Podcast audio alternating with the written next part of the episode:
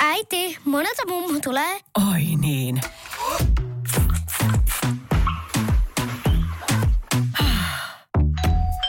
Helpolla puhdasta. Luonnollisesti. Kiilto. Aito koti vetää puoleensa. Ystävällisin terveisin. Mikko Honkanen. Sauli Niinistö on esiintynyt puolisonsa Jenni Haukion kanssa hyvin arvokkaasti ja aika pitkäänkin jo Suomen tasavallan presidenttinä ja first ladynä, mutta aamut ne käy vähin nyt sitten molemmilla. Joten minkähänlaisia klassisia ja legendaarisia jopa TJ0-källejä Sauli ja Jenni meinaa nyt sitten toteuttaa, kun aamut käy vähin ja kohta se nollakin jo kilahtaa sinne tauluun. Jotainhan nyt tarttisi tietysti tehdä heitetäänkö esimerkiksi jonkunlainen vanhan ajan käkikello tai joku muu herätyskello Mäntyniemeen sinne jonnekin makuuhuoneen kaapin taakse. Laitetaan siihen herätys näin, että sitten ensimmäinen aamu alkaakin vaikka 4.45 tai jotain. Se on aika hyvä ainakin, luulen, että sellainen tulee. Laitetaanko kenties virkapuhelimesta Ruotsin ja Norjan kunkut – numerot niin kuin päikseen tai kenties Biden ja Putin numerot vaihdetaan päikseen, muokataan niitä nimiä. Sehän olisi hauska. Jaha, Biden soittelee. No mutta haloo, haloo. virka, auton ajotietokoneen kieli puolaksi tai svahiliksi tai joku muuksi tosi vaikeaksi kenties. Sehän olisi hauska. Ja miksei sitä sitten presidentin puhelintakin voisi laittaa siitä sitten kieliasetukset aivan uusiksi. Ja ei muuta kuin sitten työväenopistolle opiskelemaan kieliä, jos haluaa puhelimen avata tai Ehkä sitten joku semmoinen, siis tämä on todella klassinen piirretyistä, 1700-luvun piirretyistä varmaan jo tuttu, että laitetaan ämpärillinen vettä sinne jonkun oven karmin päälle, ovi vähän raolleen, sitten kun sen oven avaa siitä, niin kastuu. Ehkä nyt ei kuitenkaan noin, toi on aika raaka. Ehkä sitten jotain, no Stubbi tykkää ainakin taskuliinoista, eikö tykkää? Mä en ole ihan varma.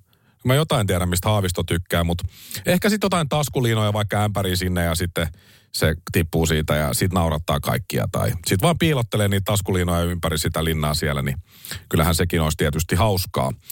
Ää, maitopurkki tai kenties piimä ostaa semmoisen kaupasta, ostaa vaikka kolme, avaa ne valmiiksi ja jemmaa sitten jonnekin. Ruuvari pitää olla, mutta ilmastointikanavat auki se ritilä ja sitten sinne ja odottelee kesähelteitä, kun se rupeaa käymään siellä, niin sieltä sitten ilmastointikanavasta tulee ummehtunut haju. Se on klassikko, ainakin armeijassa me taidettiin tehdä niin, että laitettiin piimäpurkkia sinne. Toinen, mitä me tehtiin, mitä voin suositella, on se, että laittaa siinä niin kuin vessoissa niin tuohon käsisuihkuun, kun se on siinä lavuarin vieressä, yleensä pöntön vieressä, niin laittaa sen kahvan teipillä tai jollain kuminauhalla kiinni. Ehkä semmoisen läpinäkyvällä teipillä, että sitä ei huomaa. Ja siinä kun on sitten toimitus valmis ja avaa hanan käsienpesua varten, niin vesi tuleekin siitä sitten housuille. Eli pitää sitten asettaa se bide, se baagelipuhelin sitten sillä että sieltä vesi roiskuu housuille. Näin on aina tehty, niin se kannattaa nyt ainakin hoitaa se. Ja kannattaa muutenkin siis piilotella mahdollisimman paljon asioita hankaliin paikkoihin siellä. Vähintään niin kuin niiden arkistokaappien avaimia. Mä ainakin näen silmissäni, että siellä lähes kaikissa huoneissa on se hienoja mahonkisia arkistokaappia, niin niiden avaimia sit saa etsiä. Sieltä tuleva pressa adjutantteineen oikein kunnolla ja fikkareiden kanssa. Digiboksista antennijohto irti tai jopa ottaa sen antennijohdon mukaan, joska se on just varmaan sen sopivan mittainen ja tietysti mitotettu valmiiksi, niin sitten ei tiedä kuinka pitkää pitää ostaa jostakin sitten ottaa sen messiin ja ainakin kaikkien kaukosäätimien paristot ottaa sitten pois ja muutkin laitteet, mitkä paristoilla toimii, niin ottaa ne mukaansa. Sehän on myös silkkaa säästöä. Ja sitten siellä linnassa on varmaan sellainen miljoona laatikko. Olisiko siinä eteisessä lipaston vasen ylälaatikko tai kenties oikea niin sinnekin joku jäynä pitää tehdä. Mä en tiedä, kannattaako sieltä nyt ottaa sitten kaikki mukaansa, mitä sinne on kertynyt, kaataa se koko laatikon sisältö johonkin pussukkaan ja viedä kellariin, vai lisääkö sitten tavaraa sinne miljoona laatikkoon, niin saa uusi presidentti sieltä sitten etsiä ja miettiä, että tarviikohan näitäkään koskaan. Et Sauli ei ole kyllä heittänyt näitä pois, ehkä näitä joskus tarvii. Sitten kannattaa irrottaa muutama ledivalot, ainakin ruuvata ne sillä irti, että ne ei toimi ja ehkä pihdeillä napsautella pari tärkeää sähköjohtoa myös poikki, niin on sitten tekemistä siinä heti ekalla viikolla. Ja toki ö, keittiöstä niin biojäteastia piiloon, että siellä on vaan muutama astia sitten enää jäljellä ja se biojäteastia puuttuu Se on myös hyvä källi se. Työhuoneessa, jos on avattava ikkuna ja luultavasti on, niin ottaa sen kahvan. Sen talon ainoan kahvan, millä ne ikkunat saa auki ja laittaa sen teipillä jonkun jutun taakse piiloon, niin siinä saa sitten kesähelteillä myös Onkohan se ilmastointi? No varmaan on, mutta on sekin kuitenkin jäynä. Se on pienikin jäynä. Ja tietysti mä oon ihan varma, että myös Jenni osallistuu myös Saulin kanssa tähän tämmöiseen pienen källin tekoon. Mä mietin, mitä Jenni voisi tehdä, niin Jenni vaikuttaa siltä, että se voisi semmoisen aarteen etsinä järjestää siellä. Eli se liimailee kenties jollakin lappusilla sinne tiettyihin paikkoihin semmoisia vihjeitä ja vinkkejä, että sitten pitää aina mennä seuraavaan paikkaan. Niin kuin lasten synttärillä tämä aarteen etsintä, niin se olisi Jenni homma ja tietysti ne vihjeet tulee sitten myös runomuodossa. Mutta toisaalta voidaan unohtaa nämä kaikki edellä mainitut, eikä tarvii välttämättä tehdä yhtään mitään. Saulihan on huumorintajuinen mies, mutta ennen kaikkea Sauli on arvokas mies. Ei meidän Sauli sortuisi noin pikkumaisiin juttuihin. Sitä paitsi sehän laitto jo Mäntyniemen ja Kultarannan remonttiin. Eli tuleva presidentti joutuu joka tapauksessa asumaan jossain valtion tarjoamassa tulehtuneessa vuokrakopissa ja kesäasuntona toimii sitten teltta Ruisrokin leirintäalueella. Ystävällisin terveisin Mikko Honkanen. Laitan tähän loppuun vielä tämän passiivis-aggressiivisen hymiön. Noin. Ystävällisin terveisin Mikko Honkanen. Jos olet mies ja olet harrastanut nuorena ja miksei vähän aikuisenakin jotakin urheilulajia, mutta et ole päässyt siinä lajissa Suomen tai maailman huipulle tai siitä lajista, siitä urheilulajista ei ole tullut sulle ammattia, niin sulla on tarina siitä, miksi kävi niin, että se harrastus loppu. Ja yleensä se tarina noudattaa aina samaa kaavaa. Niin myös mulla ja niin myös Aleksi Valavuorella. Joku laittoi Aleksi Valavuorelle Twitterissä ilmeisesti vähän niin kuin kuittina johonkin, sillä ei ole väliä, mutta johonkin, että hei Aleksi, tilastojen mukaan sä oot pelannut kolme minuuttia ykkösdivaria koriksessa. Koriksen ykkösdivarissa Aleksi Valavuorella kolme minuuttia peliaikaa ja siinä se lähteenä basket.fi. Valavuorihan tunnetaan urheilun monitoimiosaajana ja, ja myös fanaattisena koripallomiehenä. No tähän Aleksi sitten vastaamaan. Pitää täysin paikkansa. Vedin suht hyvän ja ehjän kesän. Tuli treenipeleissä vastuutakin ihan jees. Olin pirun hyvässä kondiksessa. Sitten tuli kauden eka Suomen kapin matsi, johon erehdyin menemään coachin Benkku Harrisin kyydissä. Kokeneena kettuna Benkku haistoi minusta pitkäksi venähtäneen illan ja koiran koppiin mentiin ihan ansaitusti. Sitten muutaman matsin jälkeen lähdinkin Englantiin opiskelemaan ja korikset divaritasolla oli taputeltu. Aleksi jatkaa. Voidaan siis todeta, että korislegenda Benko Harris ampui urani alas. Siitäkin huolimatta, että kolmos prosenttini ykkösdivarissa taitaa olla 100 prosenttia. Kaikkien aikojen paras heittäjä. Kysymysmerkki. Tai sitten voidaan todeta, että parhaimmassakin tapauksessa musta ei olisi tullut hyvää peluria ja sen taisin itsekin oivaltaa. Ei vaan riittänyt. Ja tämä oli se Aleksi Valavuoren suorastaan täydellinen vastaus. Niin tässä on nyt siis kaikessa hiljaisuudessa keski-ikäisen miehen puheet omasta urheiluurasta, tai siis oikeastaan sen olemattomuudesta, muuttuneet. Koska ennenhän se meni niin, ja mä oon sortunut tähän samaan joskus. Mä olin jengin paras. Mä olin meidän joukkueen paras tai parhaita pelaajia oikeastaan koko ajan. Mä olin kapteenikin, näin pelaajat sai äänestää ja musta tuli kapteeni ja mä olin ykkössentteri ja sillä tavalla. Se ja se pelaaja, joka pääsi pitkälle, kenties jopa NHL tai mihin tahansa pääsarjatasolle asti, niin se pelasi mun kanssa samaan aikaan. Ja me oltiin ketjukavereitakin ja se oli jos ei nyt yhtä hyvä kuin minä, niin, niin kenties jopa vähän, ehkä huonompi, ainakin tiettynä aikoina. Mä tein yhdellä kaudella enemmän maaleja tai pisteitä kuin, kuin se. Mutta se pääsi pitkälle, mä en päässyt. Koska mua alkoi sitten kiinnostaa esimerkiksi just viinan juontia, oluen juontia, kaverit, piirit ja kaverit alkoi kiinnostaa enemmän, varsinkin sitten ne naiset. Naiset kiinnosti sitten siinä kohtaa enemmän kuin treenaaminen ja se, joka ei viinaa juonut tai kavereita nähnyt niin paljon tai naisien perässä juossut, niin se sitten pärjäs, mutta minä en. Ja sitten tulee myös tämä.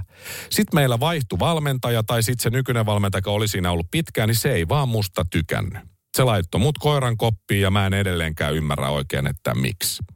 Se valmentaja oli mulle väärä ja se tavallaan murensi mun kaikki haaveet sit siitä, että musta voisi tulla ammattilainen tässä lajissa ja mä voisin päästä jopa pitkälle. Musta olisi voinut tulla tämän maan paras, absoluuttisesti paras, tai no maajoukkueeseen nyt ainakin vähintään oleva pelaaja, mutta näiden kaikkien edellä mainittujen syiden takia näin ei nyt sitten vaan käynyt. Ja tässä mä nyt sitten oon pubin nurkassa juomassa bissejä ja kertomassa tätä tarinaa. Niin nämä kaikki edellä mainitut jutut toteutu tuossa Valavuoren tarinassa. Vähän ehkä lyhyemmin, mutta ne oli kaikki siellä. Mutta lopussa Aleksi sanoo, että ei vain riittänyt. Sitä ei ole koskaan ennen myönnetty.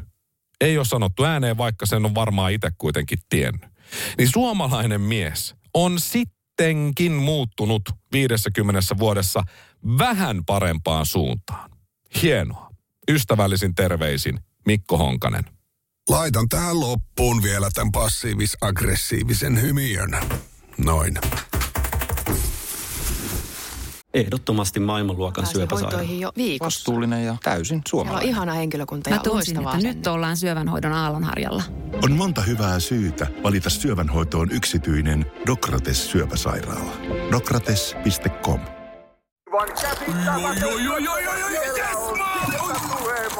No, äkkiäkös tän voi erä olla? Tule sellaisena kuin olet, sellaiseen kotiin kuin se on. Kiilto. Aito koti vetää puoleensa. On yksi pieni juttu, joka keikkuu Ikean myyntitilastojen kärjessä vuodesta toiseen. Se on Ikeaa parhaimmillaan, sillä se antaa jokaiselle tilaisuuden nauttia hyvästä designista edullisesti. Pyörykkähän se! Tervetuloa viettämään pyörykkäperjantaita Ikeaan. Silloin saat kaikki pyörykkäannokset puoleen hintaan. Ikea. Kotona käy kaikki. Pyörykkäperjantai! Ystävällisin terveisin Mikko Honkanen. Jokerilegenda, NHL-legenda, Leijona-legenda, jääkiekko-legenda Teemu Selänne joutui tässä nyt se, semmoisen pienen, sanotaan nyt somekohun keskelle, kun hän kirjoitteli taas tonne Twitteriin, eli nykyiseen Xään, asioita. Ja monet onkin sanonut, että Teemu Selänne vaikuttaa homofobikolta. Jotkut on jopa sanoneet faktana, että hän on homofobikko. Niin se, mistä se alkuperäinen kohu nyt sitten nousi, oli siinä, kun joku oli laittanut Pekka Haavistosta ja sitten tästä hänen puolisostaan Antoniosta vanhan kuvan ja kirjoittanut siihen, mitä nyt sitten kirjoitti. Ja Teemu kirjoitti ja otti osaa tähän myös nyt 4. helmikuuta, kun hän kirjoitti tähän kuvan alle, että oho, ja sitten se apina, jolla on kädet äh, silmien edessä emoji, ei sovi arvoihini, mutta aika monelle laulajalle ja taiteilijalle se näköjään sopii. Hmm. No kukin tyylillään, lopetti Teemu tämän kyseisen twiittinsä. Ja tämä nyt musta hirveästi vaikuta niin kuin homofobiselta kommentilta. Tämä, että ei sovi Teemun arvoihin. Ja tässä hän otti niin kuin ehkä enemmän kantaa siihen, että Antonio taisi olla 19 tuossa kohtaa ja Pekka on sitten parikymmentä vuotta vanhempi, että teinipoikaa tuolla tavalla ja näin. Se oli varmaan se pointti, mutta ei toi nyt mitenkään kovin raaka toi Teemun kommentti ole. Mutta se ei jäänyt siihen. Timo Furuholma, joka kertoo, että hän on isä, kansanedustaja ja tietysti entinen jalkapalloilija, josta mä hänet muistan parhaiten. Hän on myös pyöräilijä, sosiaalitieteiden opiskelija, alue- ja kaupunginvaltuutettu. Niin Timo kirjoitti nyt sitten itse sinne samaiseen Xään, että Teemu Selänteen eiliset homofobiset kommentit kertovat aika paljon siitä, että millä tasolla meidän arvokeskustelussa aina välillä voidaan käydä. Surullista toimintaa yhdeltä lapsuuden idoliltani, kirjoitti Timo. Ja sitten sulkuihin vielä jääkiekko väelle voimia taisteluun suvaitsevaisuuden puolesta. No tähän Teemu vastaamaan aika lailla tämmöisellä Twitter-tyyppisellä ja sometyyppisellä kommentilla. Timo, etkö ymmärrä lukemaasi, vai vaan muuten valehtelet? No siihen Timo sitten vastaamaan, että Teemu, ymmärsitkö sinä sitä viestiä, johon vastasit valitsemallasi tavalla? Esitin, ä, esitit mielipiteen ja minä omani, ei kai kukaan tässä mitään valehtele. Ja Teemu vastasi, kyllä sä Timo valehtelit, tai sitten meillä on eri käsitys valehtelusta. Tämä menee ihan siihen hiekkalaatikkoväittelyyn, ja tämä on tietysti aina hauskaa lukea tästä sivullisena. Ja Timo siihen vastaamaan, että siitäkin meillä saattaa olla eri käsitys, eli valehtelusta. Sen kanssa on sitten vain elettävä. No ei tämä ihan tähänkään jäänyt, mutta tässä kohtaa pieni, pieni tämmöinen ajatustauko. Teemo on ollut tosi monelle, niin kuin mullekin, kansallissankari iso sankari, joka on ratkaissut pelejä niin NHL kuin Leijonissakin ja ottanut mitaleitakin. Ja moni on fanittanut häntä ja, ja moni on varmaan alkanut seuraamaankin ylipäätään jääkiekkoa Teemun ansiosta. Vaikka nyt Suomessa tai NHL, miten vaan. Ja sitten moni on nyt sitten pettynyt siihen, että vaikuttaa siltä, että Teemun ajatusmalli on jäänyt sitten ehkä tonne jonnekin 50-luvulle jumiin. Ja, ja nythän sitten, ei ole eka kerta, kun Teemu kirjoittelee someen jotain, mistä aika moni on eri mieltä ja tällä tavalla, niin ää, mutta onko se homofobia nyt tämä kaikki? Onko Teemu sellainen homofobikko? Ehkä ei. Ehkä hän, ehkä hän nyt sitten kuitenkaan ei ole, mutta sitten tuli lisää, kun Teemu ei, ei lopettanut hommaa tähän. Teemu kirjoitti sitten myös jollekin, että ei tässä homous tietenkään ole mikään ongelma, vaan ikäero. Ikäero on se ongelma siinä Haavisto ja Antonion kuvassa. Ei homous tietenkään, vaan ikäero. Sitten Teemu jatko. Se, että vanha äijä yrittää iskeä todella nuorta poikaa, eikä tämä ole ainoa kerta. Onko se sulle ok? No, niin kuin sanoin, kukin tyylillään. Joo, Pekka Haaviston ja Antonio Floresin ikäero on 20 vuotta. Se on totta. Selänne on ollut sitten taas Sauli Niinistön suurimpia kannattajia presidenttivuosiensa ajan ja Saulin ja Jennin ikäero on sitten 29 vuotta. Että siinä on yhdeksän vuotta enemmän tuossa hommassa. No joo, se täytyy tietysti sanoa, että Jenni Haukio ei ollut teini silloin, kun Sauli ja Jenni alkoi deittailee. Että siinä mielessä vähän eri, mutta ikäero on kuitenkin yhdeksän vuotta enemmän, että ehkä se on sitten vaan eri asia. Eli ei ehkä ole homofobikko, mutta Teemo on aika huono kantojensa perustelija. Mä sain lukios väittelykurssista kympin, ja Teemu ei saisi kymppiä. Mutta eihän se tietysti lukiota käynytkään, kun ei tarvinnut. Oli muuta tekemistä. Mutta taitaa olla sen auto kuvaukset ohi ihan kokonaan. Ja projekti on niin kuin valmis Teemu osalta, kun on taas aikaa kirjoitella tonne someen. Mutta rehellisesti sanottuna, mä oon vähän huolissani Teemusta. Koska sillä taitaa olla krooninen ja vakava laktoosiintoleranssi. Koska maitopoika on juonut niin paljon maitoa tässä, että paskaa tulee pakaroiden ja huulien välistä. Ystävällisin terveisin Mikko Honkanen. Laitan tähän loppuun vielä tämän passiivis-aggressiivisen hymiön. Noin. Ystävällisin terveisin Mikko Honkanen. Näin kuvan. Kuvassa on tummahiuksinen nainen, joka on siinä kuvassa tekemässä jotain. Ja olin jo menossa eteenpäin, kunnes huomasin, että jaha, Tämähän on siis Maria Nurdin, joka on tässä kuvassa ja hänellä on sitten pipetti kädessään.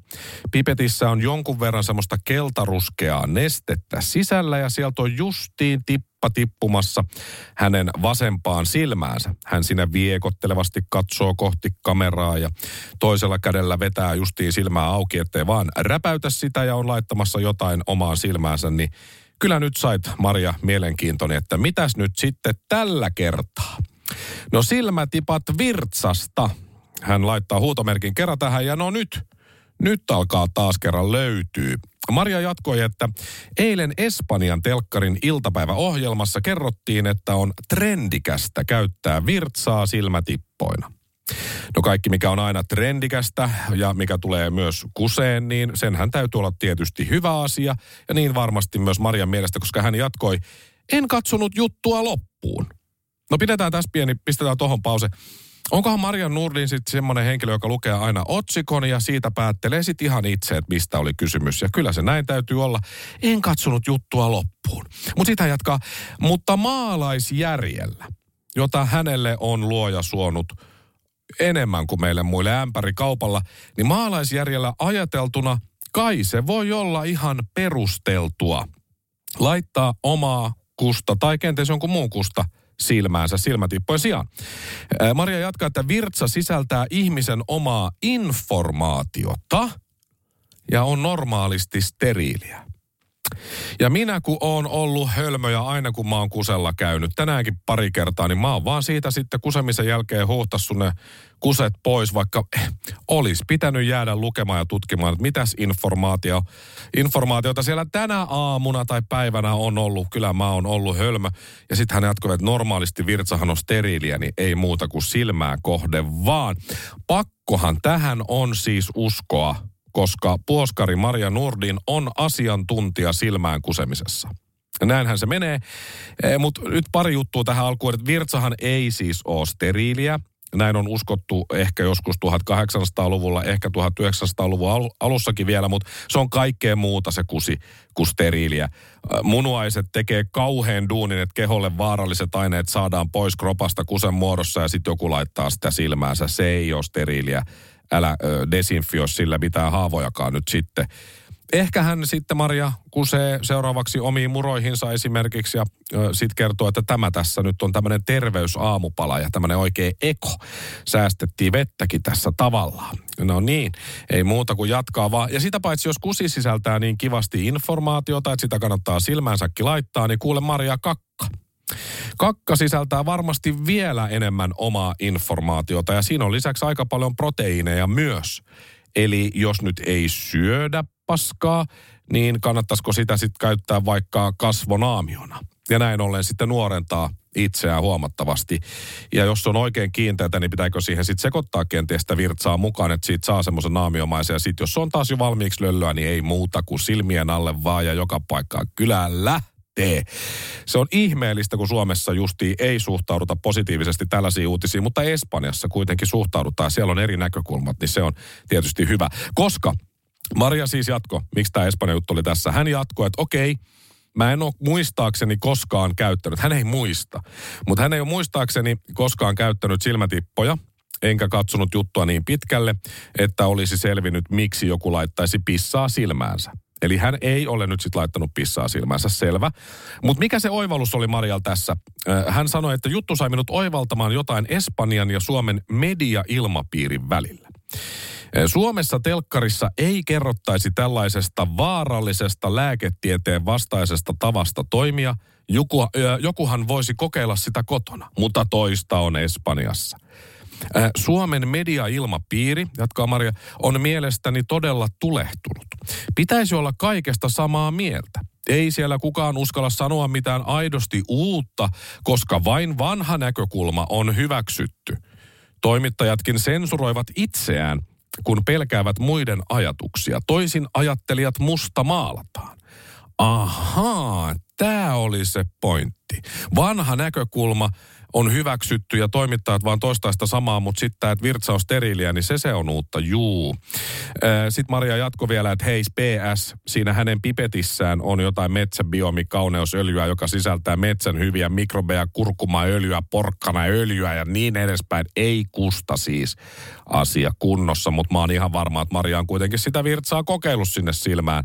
Ei vaan nyt sitten ehkä uskalla kertoa, että kokeilija kirvelee vieläkin, että ei uskalla julkaista tulosta, mutta on ihan varmasti käyttänyt kyllä. Ja siis tässä olisi voinut kertoa tämän jutun tähän asti ilman, että mainitsee Maria Nurdinia nimeltä ja kaikki olisi tiennyt, että kenestä on kysymys.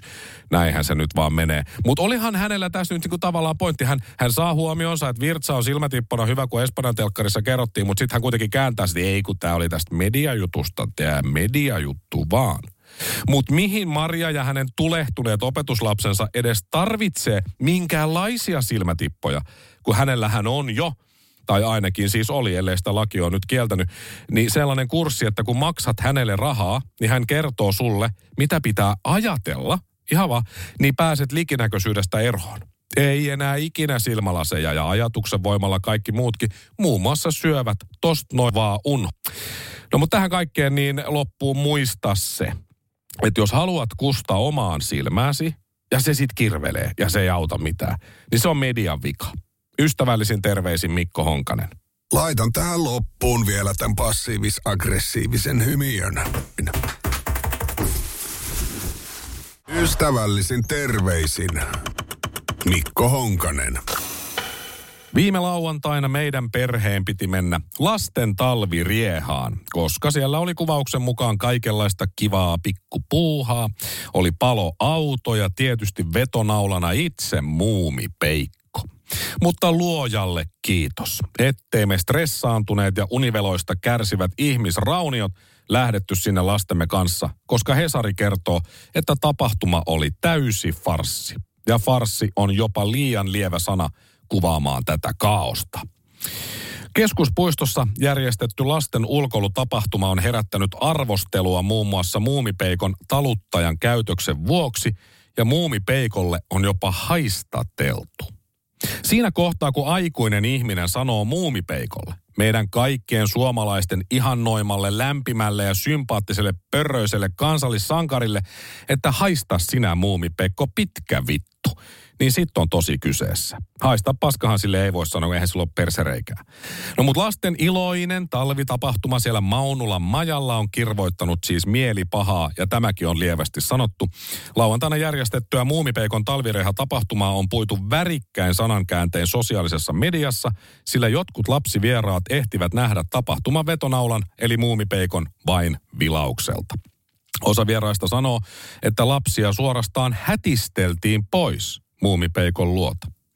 Joillekin vierailijoille myös napsahti tapahtumasta pysäköintivirhemaksu, vaikka he olivat pysäköineet paikoille, joihin liikenteen ohjaajat olivat heidät neuvoneet pysäköimään iloisesti. Tämäkään ei varsinaisesti lisännyt tapahtuman riehakkuutta. Ja riemakkuutta, no ei varmasti, ai satana. Sakkopaikoille Metsäläntien varressa ohjattiin pysäköimään myös kyltein. Hyvin meni. Ja tämä on vasta alku. Yksi talvirehan kävijöistä oli helsinkiläinen Laura Ollila. Hän lataa tapahtumasta suorat sanat ja luonnehtii sitä täydeksi farssiksi. Ensin Ollila ja hänen kaksivuotias lapsensa jonottivat tunnin päästäkseen tutustumaan paloautoon. Sen jälkeen he jonottivat toisen tunnin, jotta saivat ostettua kaksi ilmapalloa. Arvaa paljon ne ilmapallot makso kappaleelta. 35 euroa Chiballe. Kol... No joo, jäätävä hinta.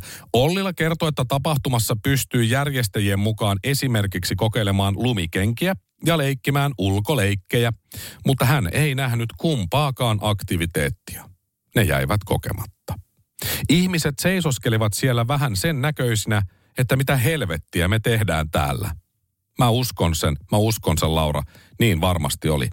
Eivätkä tässäkään olleet vielä kaikki mielipahan aiheet, Muumipeikko maskotti ja tätä taluttanut nainen käyttäytyivät Ollilan mukaan kiukkuisesti.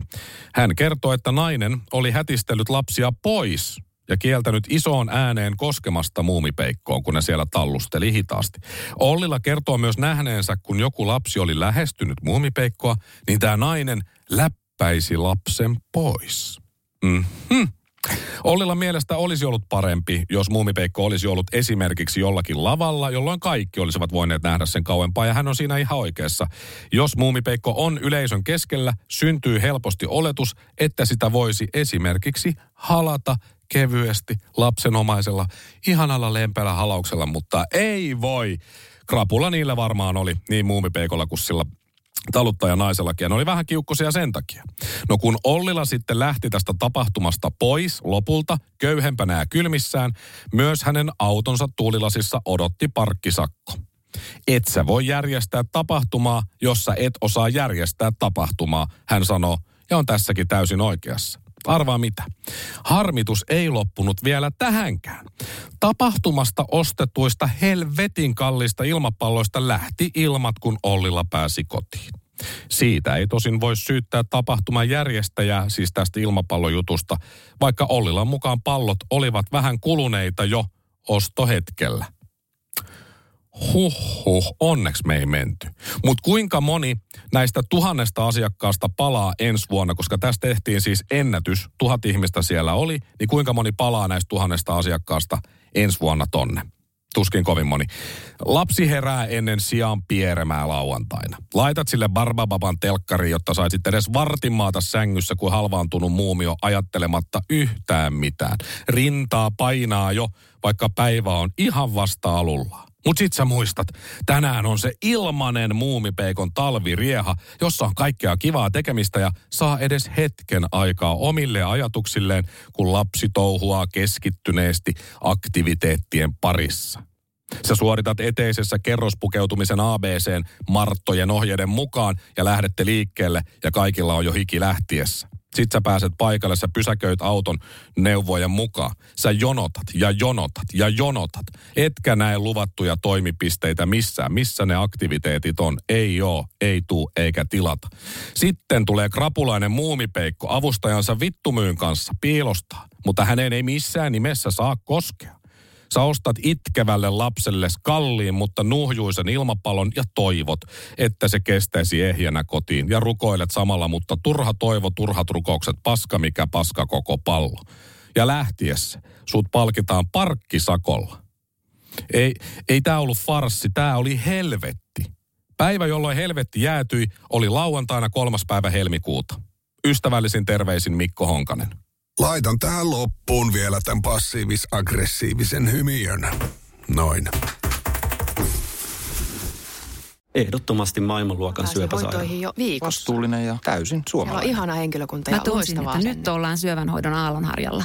On monta hyvää syytä valita syövänhoitoon yksityinen Dokrates syöpäsairaala. Dokrates.com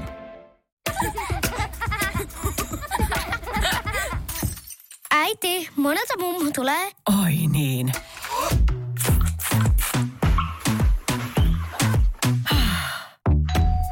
Helpolla puhdasta. Luonnollisesti. Kiilto. Aito koti vetää puoleensa.